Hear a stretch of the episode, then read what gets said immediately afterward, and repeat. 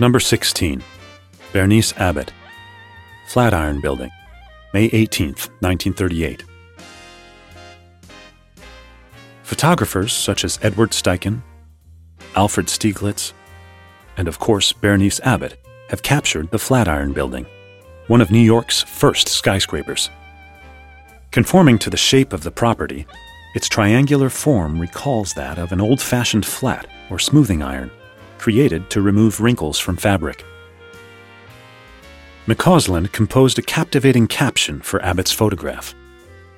Staggering before the onslaught of the buses, taxis, and private motor cars, which unceasingly pour down Fifth Avenue and Broadway to converge at its prow, the Flatiron Building seems about to topple over, a modern Tower of Pisa.